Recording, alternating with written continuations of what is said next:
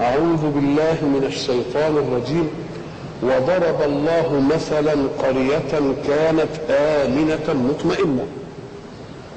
وقلنا إن الحق سبحانه وتعالى بعد أن تكلم عن الإيمان بالله والإيمان بصدق رسوله في البلاغ عنه واستقبال منهج الله في الكتاب والسنة وتكلم عن المقابل ذلك من الكفر واللجاج والعناد بالله وبالرسول وبالمنهج أراد أن يعطينا واقعا ملموسا في الحياة لكل ذلك. فضرب الله المثل. ومعنى مثل؟ مثل زي مثل تمام هو الذي يوضح لك مجهولا بمعلوم لك. يبقى ده مثل ده فإذا كنت لا تعرف رجلا يتحدث عنه المتحدث فتقول له هو مثل فلان في الطول ومثل فلان في اللون ومثل فلان في العلم ومثل فلان في الشجاعة تقوم الصور اللي معلومة لك فلان وفلان وفلان تجمعها تبقى صورة مين؟ اللي ما كنتش عارفه هذه الصورة توضح لك مجهولا بشيء معلوم. ولذلك الشيء اللي ملوش مثل اوعى تضرب له مثل. فلا تضربوا لله الأمثال. ما ما تقولش ليه؟ لأنه لا مثل له لا في ذاته ولا في صفاته ولا في أفعاله. إنما اضرب المثل لكل كائنات مخلوقة الله. إنما هو لا. هو يضرب الأمثال. إنما أنت ما تضربش مثل له ابدا. هذا ولذلك يقول ضرب الله مثلا كذا ضرب الله مثلا. هو يضرب. إنما أنت ما تضربش لله الإيه؟ الأمثال. فالشيء المجهول إذا جيء له بشيء معلوم استقر المجهول في الذهن وأصبح أمر متيقن وصورة واضحة له. الحق سبحانه وتعالى يريد أن يعطينا مثلا لأمر معنوي وهو أنك إذا أنفقت شيئا في سبيل الله أعطاك الله مئة ضعف له من عشرة المية لسبعمية. بده يوضح لك الصورة دي بشيء معلوم لك ومتيقن ومشهود والمثل الذين ينفقون في سبيل الله إيه؟ أموالهم في سبيل الله كمثل حبة أنت تعرف الحبة مش كده؟ لما وضعتها في الأرض أنبتت كم سنبلة؟ أنبتت سبع سنابل في كل سنبلة كام؟ 100 حبة يبقى الحبة جابت كام؟ الله دي شيء واضح ولا لأ؟ يبقى الشيء المعنوي اللي هو إذا أنفقت يضاعف الله لك أمر معنوي غيبي ربنا وضحه لك بأمر إيه؟ حسي بل الأمر الذي وضحه الله أقوى وأوضح من الذي وضح به ليه؟ قال لي لأن الأرض المخلوقة لله تدي لها حباية تديك 700 ضعف وخالق الأرض ما يعطيش أكثر من كده تبقى حتى يبقى اذا المثل فإذا قيل ضرب الله المثل النقد كان زمان ذهب وفضة ولكن الذهب والفضة قد يغش يتحط فيه نحاس كتير ويبقى مغشوش يقوم أهل بقى الفطنة فيه يجيبوا النقد ويضربوه يختموه يعني ندى إيه؟ عرض على النقادين فقالوا ندى إيه؟ فمتى ضرب صار نافذا وصار موثوق به كذلك إذا ضرب الله المثل لشيء مجهول بشيء معلوم استقر في الذهن واعتمد واعتقد. ضرب الله إيه؟ مثلا. ضرب الله مثلا قرية كانت آمنة مطمئنة. هي القرية المكان يبقى آمن ومطمئن. ولا أهل القرية؟ مرة ربنا يكلمك في المكان وهو يقصد المكين واسأل القرية التي كنا فيها. والعير طب العير هم الركب اللي بتاع إنما يسأل القرية ولا يسأل أهل القرية؟ يبقى يسأل أهل القرية. ده اللي نعرفه لحد دلوقتي. لكن العلم كلما تقدم يعطينا الله مددا في قوله سنريهم آياتنا في الآفاق وفي أنفسهم. كيف؟ قال لك ولماذا لا تكون القرية مخاطبة؟ والقرية واعية والقرية تجيب وال... إزاي؟ أم قال لك ده الآن ابتدأوا يوجهوا الاختراع إلى أننا جالسين في المكان وفي المسجد. وبعد ذلك انصرفنا. بعد ساعة يقدروا يجوا يصوروا فتيجي الصورة بتاعتنا وإحنا مش موجودين. وصوتنا ياخدوه وإحنا مش موجودين. فكأن المكان إيه؟ ينطبع فيه تنطبع فيه الأشياء صورة وصوتا إذا كنا إحنا لسه دلوقتي في أول العلم ده وعمالين بيجيبوا لنا الحاجات دي إذا بعدين يقدروا يجيبوا لنا بقى اللي كانوا هنا من, من ست سنين فكأن المكان بيلتقط إيه؟ الإشعاعات والصور ده المكان اللي من أمريكا لحد هنا في والصور مختلطة راديو هنا وراديو هنا وراديو هنا والتلفزيون هنا والتلفزيون هنا والسيال ماشي هنا يدي الصورة والسيال هنا يدي الصورة والسيال هنا يدي الصوت إيه دي؟ أم قال لك هو العلم ساعة العلم ما يجي يبقى إذا من الممكن أن تسأل القرية أيضا من الممكن أن تسأل الإيه؟ بس إمتى ويبقى دي من إعجازات الأداء القرآني كانوا العلماء يقولوا لنا واسألوا القرية يعني ده العلاقة المحلية ها؟ والمراد أهل القرية. نقول له على قدنا كده. إنما بعد ما نكتشف دي تبقى القرية بتسجل والمكان بياخد لك صورة وكل حاجة. وبعدين يبقوا إيه؟ ده عايزين يجيبوا اصوات الخليقة من آدم. كأنها مودعة في الجو. وصور الأشياء من آدم. كأنها مودعة في الإيه؟ في الجو. ما فيش حاجة إيه؟ ما فيش حاجة راحت. إنما زي الموجة. تبعد تبعد تبعد تبعد شوية. أنت إذا جئت بحجر فألقيته في الماء. ماذا يحدث للماء يعمل دايرة صغيرة. وبعدين إيه؟ دايرة أوسع دايرة أوسع دايرة لحد ما يتلاشى في المحيط الواسع ده كله. كذلك الصوت وكذلك الإيه؟ الصورة. إذا لما يقول اسأل القرية بعدين هنقول اسأل القرية. مش أهل القرية اسالها هي. ليه؟ اما قال لك ده سؤال القرية هيبقى أبلغ. لأن أهل القرية قد يغشون ويكذبون. إنما هي لا. مفهوم ولا لا الكلام ضرب الله مثلا قرية كانت آمنة مطمئنة المثل اللي ربنا بده يضربه عشان يوضح لنا إيه يوضح لنا أن المكان أو المكين الذي ينعم الله عليه بأشياء ثم يجحد النعمة ولا يشكرها ويستعمل نعمة الله في معصيته يكون نهايته إيه؟ ذميمه وقبيحة وسيئة. طيب القرية اللي ربنا بده يضرب بها المثل دي ألها وجود؟ يصح أن يبقى لها وجود. طيب هي ليه؟ هي إيه؟ هي مكة؟ يصح انها تبقى مكة. اطلقها وخلي مكة تدخل في ضمن الايه؟ في ضمن الاطلاق. ضرب الله مثلا قرية كانت يعني في الزمن الماضي آمنة آمنة إحنا قلنا زمان من أمن نوعين أمن عام يطلبه الإنسان في كل مكان وأمن خاص سيدنا إبراهيم لما دعا ربه رب اجعل هذا بلدا بلدا آمنا زي أي حتة بدينا فيها أمان. لكن دعا دعوة ثانية رب اجعل هذا البلد البلد ده آمنا. دعوتين اثنين الناس يفتكروا ان هي دعوة واحدة لا. ده هو بده يقول يا رب اجعل هذا البلد آمن زي أي حتة الناس تأمن فيها وفي كل حاجة. لكن البلد ده بعد ما بقى بلد وآمن قال له عايز هذا البلد آمن أمن تاني إيه؟ أم قال له اللي يعمل فيها جريمة قتل ويدخل ما حدش يقدر يقرب له لما يخرج منها شجره ما حدش يقرب له ولا يقطعه. الصيد الله ده أمن خاص بقى. أمن إيه؟ فضرب الله مثلا قرية كانت آمنة ما يهجهاش حد يغير عليه. أدي واحدة. طب ومطمئنة يعني إيه؟ أدي الوصف الثاني اطمأننت إلى مكان معناك أنك وجدت مقومات حياتك فيه المريحة فاستقريت فيه وإلا إذا تعبت فيه من أي ناحية. تقول والله جو حار تشوف لك انت ما تطمئنش. تقول والله ده مسائل الحياة فمرافقها وحشة. تقول مثلا ده فيها رطوبة. تقول ده العيش فيها غير أي حاجة.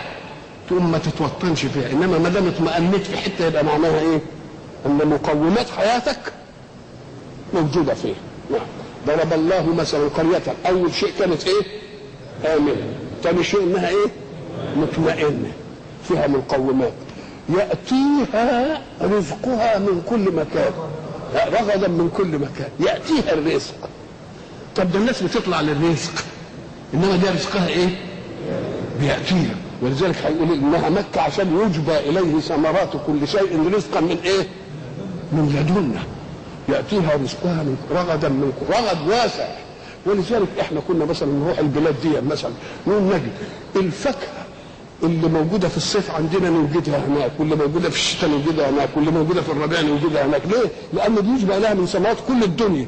النهارده دي والنهاردة دي كل شيء تجد تدخل السوق تلاقي كل إيه؟ كل حاجة. ويجبى لا يجبى مش بالاختيار. ده جباية ده غصب عنه الله. قرية كانت آمنة مطمئنة يأتيها رزقها إيه؟ رغدا من كل مكان وسائر الحياة مستوفية فيها. فماذا كان من أهل هذه القرية؟ هل استقبلوا هذه النعم بشكر الله؟ هل استقبلوها بأنهم أنفذوا النعم في مرضاة الله وفي طاعته؟ فكفرت بأنعم الله. جحدت. واستعملت النعمة من المنعم في إيه؟ في مصادمة منهجه وشرائعه وشرائعه ربنا يعمل فيها إيه بعد كده بقى؟ قال فأذاقها الله لباس الجوع والخوف هذه النتيجة لما بيضرب لنا المثل الحكاية دي بيقول إيه؟ رد بالك إن أي حتة أو أي مكان أو أي تجمع ربنا أنعم عليه بنعمة الأمن وبنعمة الطمأنينة وبنعمة الرزق الواسع وبنعمة وأهلها ما ما يشكروش ربنا ويجحدوه هيكون مصيرها زي مين؟ زي زي هذه. أذاقها الله لباس الجوع والخوف. نشوف كده. أذاقها ما معنى الإذاقة الإذاقة هنا الذوق هنا. والذوق ما بيتجاوزش حلمات اللسان. تاخد الحاجة تعرف تدوقها بس بمجرد ما تسيب لسانك تستوي. الله. طب أذاقها الله لباس الجوع؟ يقول أذاقها الله طعم الجوع. مش كده ولا لا؟ أذاقها الله طعم الخوف. إنما أذاقها ولباس. مسألة مش نقول له خد بالك بقى. عشان يجوع. الجوع الأولي يقول بطني بطني قاعد. إنما لسه عنده شوية شحم بيديها لإيه؟ لنفسه. يقوم يجي ميعاد الاكل يقول والله ماليش نفس نفسي نصدق عن الأكل. أنت نفسك ما نصدقش أنت اتغديت بالفعل. ليه؟ لما ما جاش الأكل وجه ميعاده الشحم اللي موجود عندك مكتنز من طعام زائد قبل راح متحول إلى إيه؟ إلى غذاء. فنفسكش طب ولما نخلص الشحم؟ ناخد اللحم. ولما نخلص نبتدي نحت في العظم. اذا الجوع لما يبتدي يبتدي في البطن. وبعدين يروح في إيه؟ في اللحم. وبعدين يروح في الإيه؟ في العظم ويبقى كل حتة في بدنك جعانة. تلتفت تلاقيها إيه؟ زابلة. خلاص بقى زبلان وبقى مكرمش. وبقى منهك. وبقى مصفر. يبقى كل حتة في جسمه إيه؟ أصبحت جوعانة. جوعانه إلى إيه؟ إلى الدم اللي يجري فيها وجوعانة إلى الدسم وجوعانة إلى الشحم كل حتة فيها. فأراد الله أن يشبه لنا أن الجوع انتقل من منطقة من منطقة البطن ومنطقة اللحم إلى الجسد كله. بحيث لما تشوف واحد تلاقيه بائس كده وشكله غلبان اكنه ما هي ظهر على مين؟ على جلده. اللباس فكأن الجلد كله اللي هو بيغطيه زي اللباس ده أهو بقى إيه؟ ذائق الجوع. ذائق الجوع. ولذلك قال لك إيه؟ تعرفهم بسيماهم. ساعة ما تشوفهم كده تلاقيهم إيه, إيه؟ شاحبين مصفرين فيهم زبون جلدهم مكرمش كل حاجة فيهم. فكأن الله أراد أن يضرب الذوق مش بس هنا ولا الخوف مش بس في القلب هو الذوق هنا والقلب والخوف في القلب. فأذاقها الله لباس الجوع والخوف. يعني أشياء بقت إيه؟ بقت طب الجوع ظهر ذبولا وظهر صفرة وظهر كرمشة وكل حاجة والخوف قام قال لك الخوف أصل القلب في القلب لكن لما يزداد الخوف يعمل إيه؟ ترتعد الفرائس مش كده؟ ولما يزداد قوي إيه, إيه اللي يحصل؟ كل جسمه إيه؟ يترعش يبقى اذا الجوع لفه لف الثياب والذوق لفه لف الثياب وضرب الله مثلا قرية كانت آمنة مطمئنة يأتيها رزقها رغدا من كل مكان فكفرت بأنعم الله. فالنتيجة إيه الجزاء؟ فأذاقها الله هو أذاقها الله الجوع وأحسها بالخوف. بس خلى الجوع والخوف داخلين في الإيه؟ في الإزاقة ليه؟ لأن الإزاقة دي أقوى حسة. أقوى إيه؟ أقوى حسة. فأذاقها الله لباس الجوع. وجاب كلمة لباس عشان يدل إيه؟ أن الجوع شامل كل الجلد زي الثياب ما يشمل كل. والخوف شامل كل الإيه؟ فارتعدت فرائصه ولذلك ارتعدت فرائصه. ارتعد. كان زمان يفهم يفهم إن الحب في القلب قلب بيريدك قلب بيحبك قلب مش عارف إيه. ويقعدوا بقى يتكلموا عن القلب بقى وعمال ساعة ما بيشوف المخطوبه بيتنفض ومش عارف إيه. أما لا هو القلب ده ده, الحب القلب ده شوية. ده مرة يتسامى الحب يقول إيه؟ خطرات ذكرك تستثير مودتي فأحس منها في الفؤاد دبيبة. زي ما تقول ده أنا ساعة ما بسمع صورته قلبي بي إيه؟ بيدو خلاص كده؟ خطر خطرات ذكرك تستثير مودتي فأحس منها في الفؤاد دبيبة. ده المسألة مش كده على قلب. لا عضو لي إلا وفيه صبابة. ما فيش عضو فيها إلا وإيه؟ وفيه إيه؟ مناخيري فيها صبابة وإيدي فيها صبابة وركبتي فيها صبابة. كل حتة فيها جسمي فيها مش في القلب بس. فكأن أعضائي خلقن قلوبا. يبقى شوف الشمول قد إيه؟ اهي كلمة فأذاقها الله لباس الجوع والخوف. تعطينا الشمول للجوع والشمول للإيه؟ للخوف. كأن الجوع والخوف صار لباسا يلف كل الإيه؟ كل البدن. طب إحنا هل الله تجنى على القرية بإنه أذاقها لباس الجوع والخوف؟ ولا هي اللي عملت كده ليه؟ لأنها كفرت بأنعم الله. وما دام كفرت بأنعم الله نقول إذا مش ضروري نحبس النعمة دي عنكم شوية فنحبس نحبس نحبس الأمن وتخافوا علشان تشعروا بأن كنتم أس... النكبة جت من كنتم. بما كانوا إيه؟ يصنعون. ده كلام على الرسول صلى الله عليه وسلم حينما لقيه أهل مكة بالصدود والجحود والنكران وإيذاء وإيذاء الناس وبيتوا لقتله وبيتوا لإخراجه وعملوا العمل دي كلها دعا عليهم وقال اللهم اشدد وطأتك على مضر. واجعلها عليهم سنين كسن يوسف. فاستجاب الله دعاءه. أهدي فأذاقها الله لباس الإيه قالوا حتى أنهم كانوا يأكلون الجيف. ويخلطون يخلطون الوبر والشعر بالدم عشان يبقى له قوام كده ويأكلوه. يأكلوا كل حاجة ما عادش عندهم أي حاجة. وبعد ذلك لما ضجوا سبع سنين بقى كسين يوسف. فذهب وفد منهم إلى رسول الله وقالوا هذا عملك برجال مكة فما بال صبيانها ونسائها طب دول مالهم فكان رسول الله يرسل إيه؟ إليهم الأشياء. ولذلك هيقول بقى هنبعت لكم أشياء تاكلوها بس مش زي ما كنت بتاكلوا زمان. كلها حلال طيب. ما فيهاش لا البحيرة فيها والسائبة واللي مش عارف الإيه ولا فيهاش اللي أنتم حرمتموه حرمنا على إيه أزواجنا وحلال لذكورنا. هتبقى حلال. أنا هديكوا حلال. كنتوا أنتوا بتاكلوا على كيفكم. تحرموا اللي تحرموه. إيه؟ وتحللوا تحللوه كويس كده قوي اذا كانت النعمة تامة.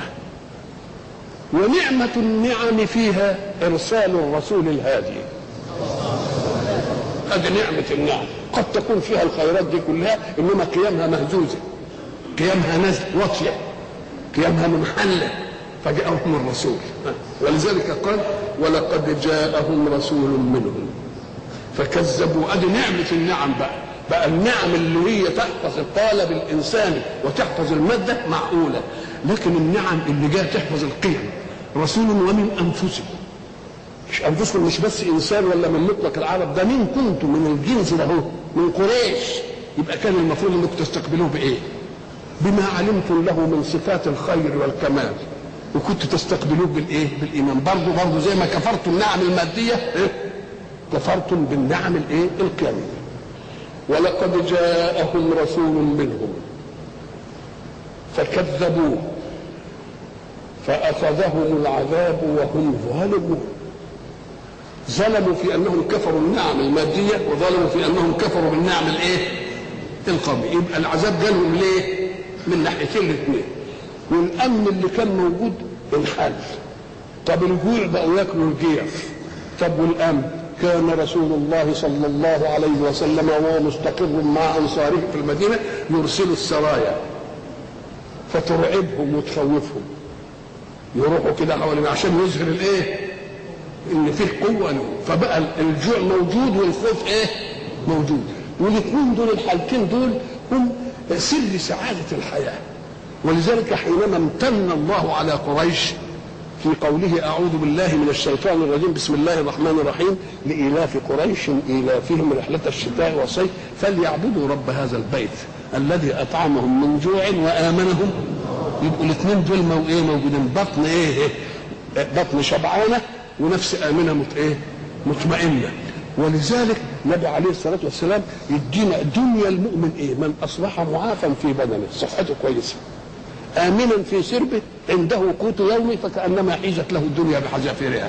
هو عاوز أكثر من الدنيا أكثر من كده إيه؟ نعم. ولقد جاءهم رسول منهم فكذبوه فأخذهم العذاب. شوف هو اللي أخذ مين؟ أخذهم الله بالعذاب. مش كده؟ إنما كلمة أخذهم العذاب كأن العذاب نفسه مشتاق إنه يروح له.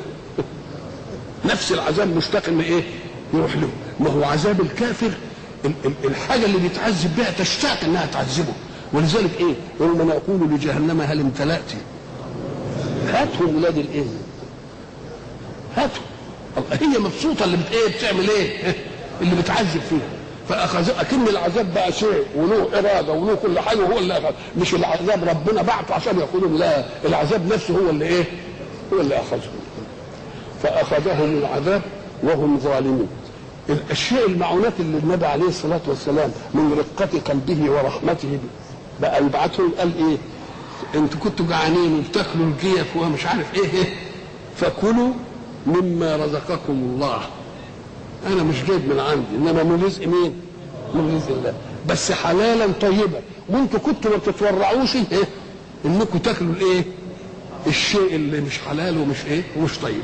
فكلوا مما رزقكم الله حلالا طيبا. وإياكم أن تكرروا جحد النعمة ولا نكرانها ولا الكفر بها لأنكم جربتم ذلك في نزع الأمن وإحلال الإيه؟ الخوف ونزع الشبع وإحلال الإيه؟ الجوع. خذوا لكم تجربه بقى. فكلوا مما رزقكم الله حلالا. ده تعريف بأنهم كانوا بياكلوا إيه؟ ده حرام وطيبا كانوا بياكلوا خبيث واشكروا نعمة الله. إياكم أن تكرروا إيه؟ العملية. إن كنتم إياه تعبدون. إن كنتم إياه تعبدون. بعد ذلك لما قال فكلوا حلالا طيبا أراد أن يكرر معنى من المعاني سبق أن وجد في سور وجد في المائدة ووجد في في في, في البقرة فالحق سبحانه وتعالى إنما حرم عليكم الميتة. وانتوا كنتوا بتاكلوه والدم وانتوا كنتوا بتاكلوه ولحم الخنزير وانتوا كنتوا بتاكلوه وما أهل لغير الله دي وانتوا كنتم بتاكلوه فما دام إحنا بننقذكم بقى وعاملين لكم معونة إيمانية من رسول كل الحاجات دي بقى حلال طب إذا كرر دي ليه؟ قال لك كررها لأمرين. علشان يديلهم مش صورة عامة في الحكم.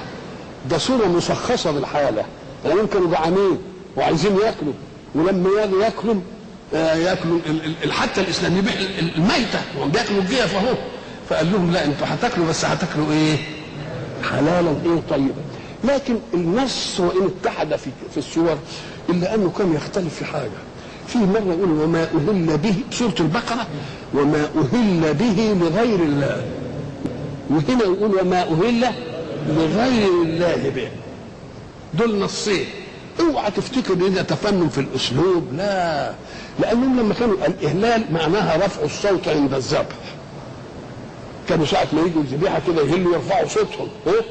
ولكن يقولوا والعياذ بالله باسم اللاتة باسم العزة يهلون بأسمائهم الشرك. خلاص؟ فكأنهم ما يهلوش باسم الله الواهب. إنما يهلون باسم الشركاء الباطلة. طب لي يهلون؟ مرة يهلوا به لغير الله ومرة يهلون لغير الله به. أما لك لأن الذبح كان نوعين مرة يذبحوا للتقرب إلى الأصنام.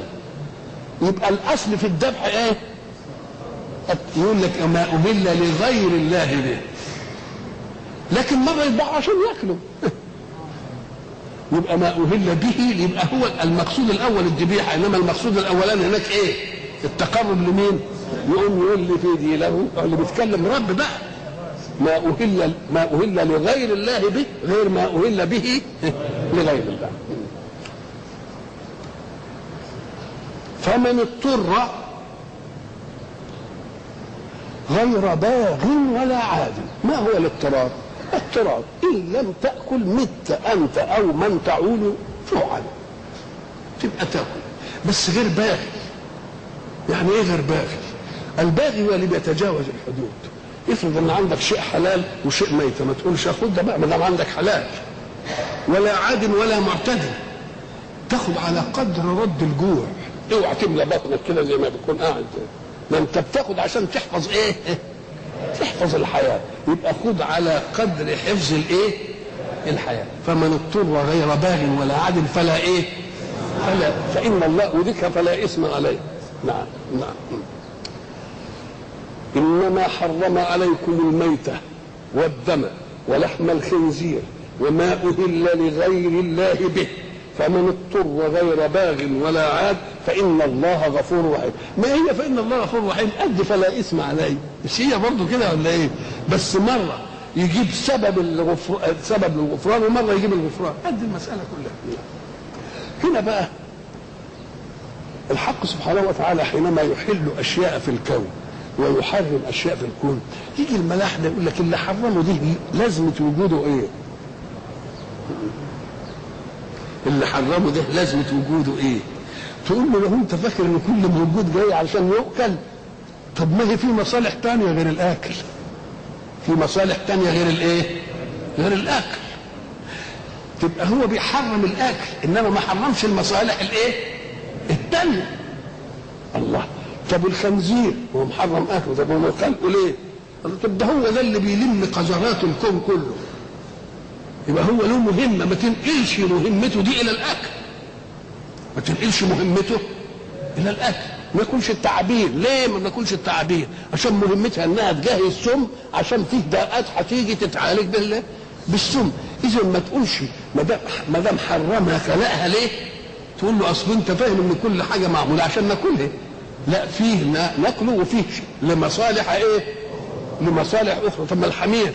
حرمها عشان بنركبها ولا ما بنركبهاش والبغال بنركبها ولا ما بنركبهاش يبقى اذا ما تقولش ما دام قد حرمها فلما خلقها لأنها لم تخلق كلها للاكل ولكن خلقت لإيه؟ لأشياء الذباب اللي إحنا بنشوفه دي ونعمل له مبيدات ونعمل له مش عارف إيه ده كده؟ إيه مكان خلقه دي ليه؟ طب أنا عايز ننظر كده المكان النظيف أترى فيه ذبابا؟ ها؟ أمال بترى الذباب فين؟ في المكان الذباب في المكان القذر ده لو شفته لما يتلم على قذارة بياكل القذارة دي يعني بيصلح لك غلطة الوساخة بتاعتك بيصلح لك غلطة فإذا رأيت ذباب في حتة اعرف إن فيها إيه؟ قذارة ولما ما يكونش فيها قذارة الذباب يقول ده ملوش ملوش علاقة بيه. ولذلك الناس قال تبيد الذباب. لا أبد ما جاء من أجله الذباب. هذا الكلام. أبد ما جاء من أجله إيه؟ أبد ما جاء من اجله الإيه؟ الذباب. ولذلك ربنا يقول اوعى تحتقر لا الناموس ولا الذبابه دي مخلوقة لمهمة.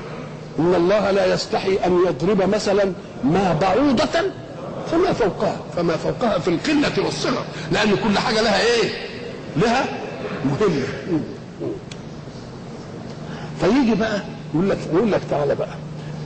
الإنسان ياخذ من واقع تكوينه المادي وتجاربه حاجة تقرب له المعاني القيمية الدينية. إحنا بتبقى عندنا آلات كتيرة. مثلا عندنا لوري عايزين نمشيه. وعندنا مثلا أوتوموبيل تاكسي عايزين نمشيه. وعايزين مثلا ديزل على البتاع ده عايزين نمشيه. وعايزين طيارة عايزين إيه؟ نمشيه. كل واحدة من دول لها وقود ولا لأ؟ هل يمكن أن تضع وقود هذا هنا ولا هذا؟ تجيب بالله تمشي الطيارة اللي عايزة أرقى أنواع البنزين بالسولار. يبقى اللي عمل الصنعة مديلها الغذاء اللي ينفع لها كذلك اللي خلقك مديك أصناف. قال لك أصناف كتيرة كل دي ولا تاكلش دي زي انت ما عملت دي. دي نحط سولار وده نحط بنزين وده نعمله جاز وسخ وده الله. مسألة مش مش عادية ده لما حتى حبوا يعملوا بنزين صناعي جم المناطق الباردة فشلت التجربة. ليه؟ قال لك لأنه لما عمل بنزين صناعي راح في المناطق الباردة البنزين اتجمد في ال شوف البنزين منه صناعي إنما البنزين الطبيعي اللي مأخوذ من المواد الطبيعية ما اتجمدش ولا عمل أي حاجة. يبقى اذا كل شيء له وقود. وما دام كل شيء له وقود قس نفسك عليه بقى.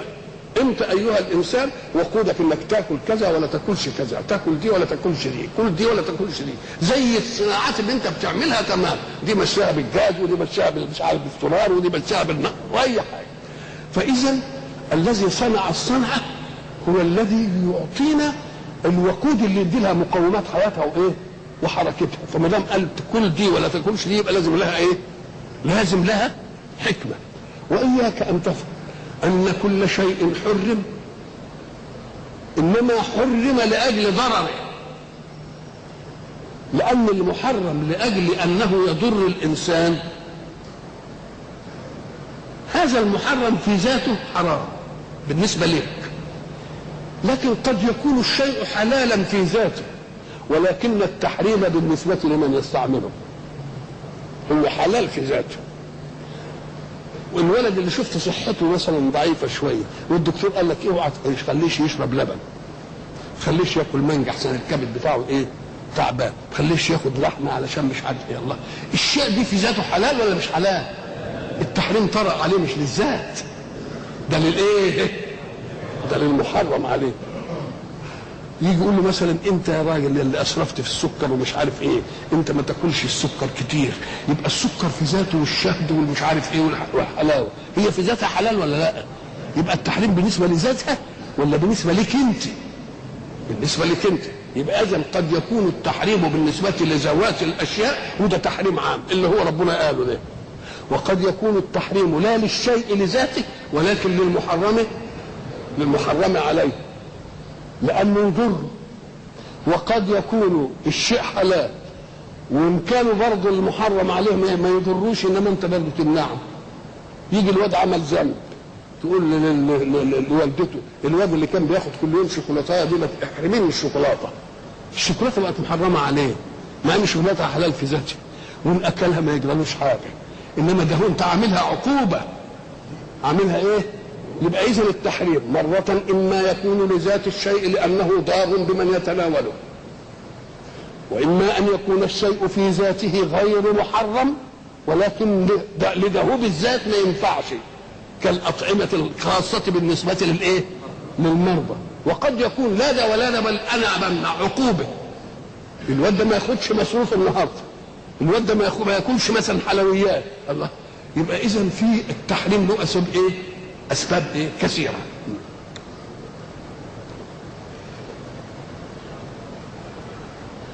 هنا بقى ولا تقولوا لما تصف ألسنتكم الكذب. بقى بقى ألسنتهم تصف الكذب. قال ده هو مش كاذب ده الكلام بتاعه بيصف الكذب. الكلام بتاعه نفسه مش هو كاذب. ده, ده الكلام بتاعه بيصف الكذب اللي مش عارف الكذب يعرفه من ده. ولذلك يجي واحد يتكلم أي حاجة ومشهور عنه الكذب. يقوم يقول له عيسى يعني يعني خلاص أنت ما دام قلتها تبقى إيه؟ يبقى معنى تصف ألسن يعني كلامكم يصف الكذب. ساعة ما يتكلم أي كلمة يبقى معناها إنها إيه؟ إنها لا أبو لمعة خلاص. ولا تقولوا لما تصف ألسنتكم الكذب؟ هتقولوا إيه؟ عشان يبقى كذب هذا حلال. آه ما تفتروش على الله بقى. من الذي يحلل ومن الذي يحرم؟ الله وحده. اوعى تقول دي حلال من عندك واوعى تقول دي حرام من إيه؟ من عندك. ولا تقولوا لما تصف ألسنتكم الكذب؟ هذا حلال وهذا حرام لتفتروا على الله الكذب. إن الذين يفترون على الله الكذب لا يفلحون. كلام كويس أوي. إن فلحوا شوية وكذبة ولا كذبتين إدت لهم منفعة عاجلة كده ينفقس بعدين تبقى هتديله متاع قليل قريب وبعدين يتعرف عند الناس إنه إيه؟ إنه كذاب وما دام انعرف عن عند الناس إنه كذاب انقطعت مصالحه بالنسبة للخلق ولا لأ؟ فإذا كان الكذب مرة واثنين وبعدين ينفضح أمام الخلق يبقى أمام الخالق يعمل إيه بقى؟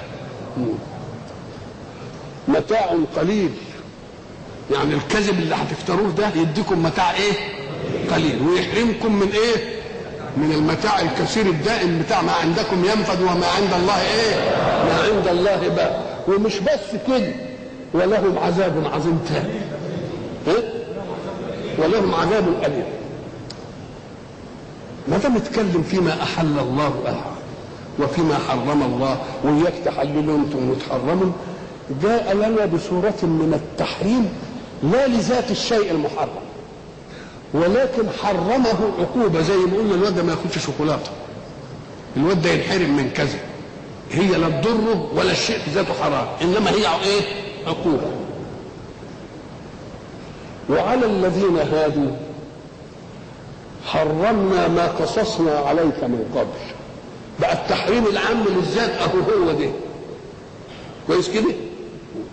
ولكن فيه تحريم خاص. لا لأنه ضار ولكن لأنه عقوبة ما قصصنا عليك في إيه في آية وعلى الذين هادوا حرمنا كل إيه؟ ذي ظفر. ومن الإيه؟ ذي ظفر زي إيه مثلا؟ زي الجمل. ذي الظفر هو القدم اللي مش منفرج الأصابع، أصابعه مش مفرجة عن بعضها، حتة واحدة كده. زي الوز مثلا ملزوق الأصابع ولا لا؟ والبط والنعام. أم ربنا حرمه عليهم. وعلى الذين هادوا حرمنا كل إيه؟ ذي ظفر طيب. ومن البقر والغنم حرمنا عليهم إيه؟ إلا إيه, إيه؟ إلا ما حملت ظهورهم. أو الحوايا اللي هي المنبر الغليظ ده اللي بيسموه اللي بن- نحشيه رز ده. أو ما اختلط بإيه؟ بعض. طب حرم عليهم ليه دي؟ ليه حرم إيه؟ قال أنا ما حرمتش دي لأنها هي في ذاتها ضارة. ده أنا عايز أحرمهم من نعمة. ليه؟ أم قال لك لأنك أنت إذا أخذت من وراء الله حكما حرمه لازم يعاقبك بأنه حرم عليك شيء احله ما تفتكرش إنك أنت خدت دي سرقه كده من الله. واجترأت على الله في حكم؟ يقول لا أنت خدت اللي محرمه عليك واستعملته لا أنا هحرم عليك اللي حللته شوف الإيه؟ ولذلك هيقول ليه؟ طب ما حرم كل ذي ظفر ومن البقر والغنم حرمنا عليهم شحومهما قال لا إلى ليه؟ قال لك علل فبظلم من الذين هادوا. بسبب ظلم وقع منهم حرمنا عليهم ما قصصنا عليه. اللي هي في الآية الايه؟ الأولانية. وعلى الذين هادوا حرمنا.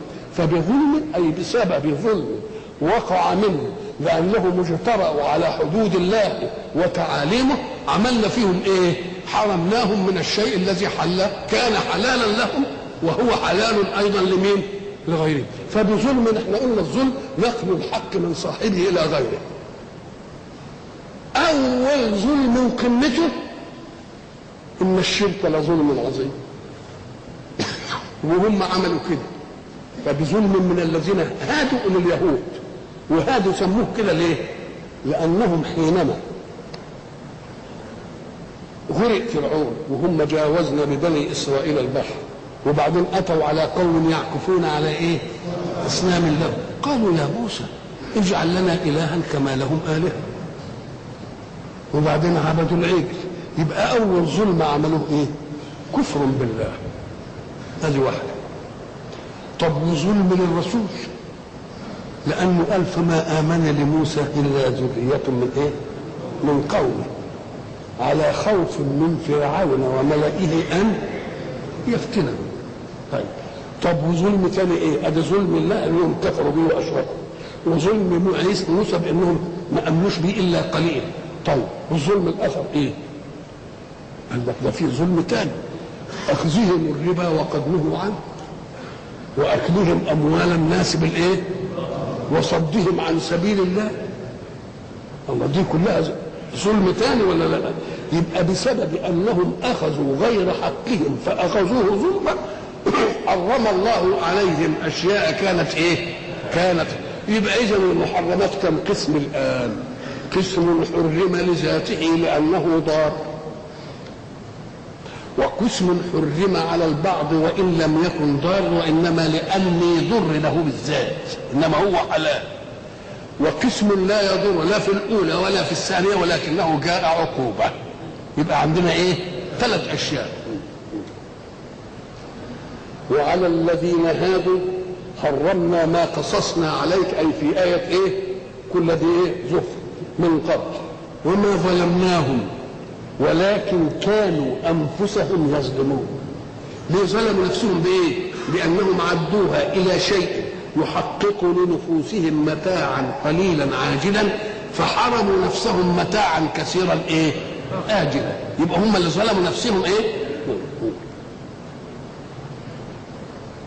ثم إن ربك للذين عملوا السوء بجهالة.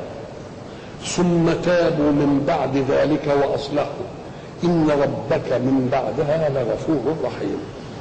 اذا الله سبحانه وتعالى جعل للإنسان فرصة جهلت نفسه ترميه إلى المعصية. لكن إذا عملها ربنا لم يغلق باب الرجاء فيه ولا باب الرجوع إليه. فإذا تاب عن الذنب الذي ارتكبه توبة نصوحا وأعد نفسه إعداد إنه ما عادش يعمله مش ضروري إنه ما يعملوش بعدين لا بس ساعة ما يتوب ما يقولش والله بقى هنتوب النهارده وبرضه نبقى كده ونتوب تاني لا لازم تكون توبة خالصة لكن إذا وقع عليه الذنب بعدين ما يجراش حاجة ولذلك ربنا قال أنا تائب ولا تواب؟ معنى تواب يعني إيه؟ يعني مواد يبقى رحيم ولا مش رحيم؟ وقلنا زمان تشريع التوبة من الله رحمة بالخلق لأننا كما قلنا إن كان واحد يزود مرة ذنب في غفلة وفي حمق وفي شراسة تكوين وبعد ذلك ربنا ما يقبلش توبته يبقى إيه؟ شرس ويعربد في المجتمع. فربنا بده يرحم المجتمع من العربدة دي. يقول له لا تجيني برضه أنا لله افرح بتوبة عبده. إيه؟ من أحدكم وقع على بعيره وقد أضله في فلاه شوف لما واحد يكون معاه ماشي في الصحراء والبعير بتاعه يشرد منه ويضل بقى في الصحراء وما فيش حاجة عليه الرهط وعليه الزاد وعليه المية والبعير فاهم وبعدين يلتفت يلاقي البعير بله كده ومسكه يفرح ولا ما يفرحش؟